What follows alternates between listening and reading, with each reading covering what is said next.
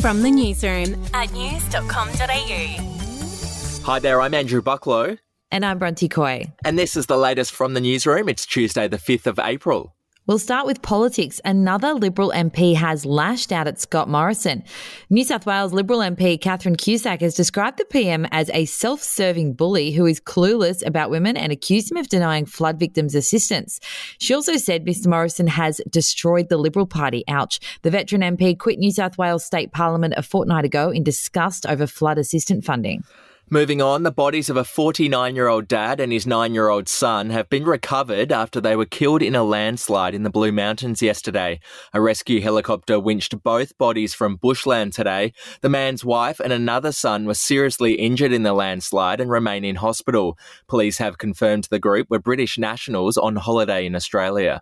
In other news, there was a rude shock for a lot of Optus customers around the country today. They were unable to make or receive voice calls. Optus said it was investigating and apologised to customers for any inconvenience caused. To sport, Polish tennis star Iga Swiatek has spoken about Ash Barty's shock retirement, telling the BBC that it reduced her to tears.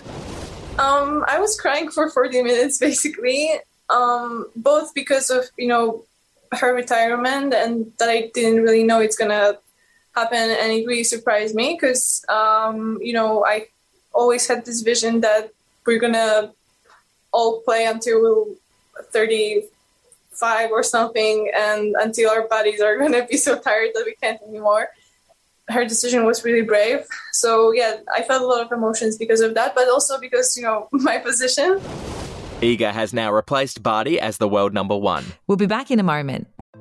Hey, I'm Felicity Harley and I host Healthyish, where we chat to experts, influencers, and people in the know from around the globe to arm you with the knowledge to make healthier decisions for your mind, body, and soul. I think if we're going to be focusing on health, like sleep is probably the biggest component oh, of that. I, I think sleep is the cornerstone. Like choose the harder option because I've never woken up and gone, I regret that run that I went at 4 a.m. I've never done that. Search for Healthyish and Extra Healthyish wherever you get your podcasts. To showbiz, Amy Schumer has revealed one of the jokes she was banned from saying during the Oscars. The comedian performed in Vegas on the weekend and told the crowd that she wanted to say this gag. Don't Look Up is the name of a movie. More like Don't Look Down the Barrel of Alec Baldwin's Shotgun. Yeah, Schumer said a lawyer told her not to use that joke during the Academy Awards. Yeah, probably a good call. Now, finally, if you're a fan of Ukrainian President Volodymyr Zelensky, well, there's good news. The TV show that launched his political career will be available in Australia for the first time on SBS On Demand from Thursday. Now, in the show, which is called Servant of the People, Zelensky plays a school teacher who becomes president. Huh, talk about history repeating itself. Yeah, that's the latest from the newsroom. We'll be back with another update soon. Get the latest from news.com.au. Are you ready to get an inside look at crime from someone who has investigated some of Australia's worst crimes? It was like Aladdin's Cave.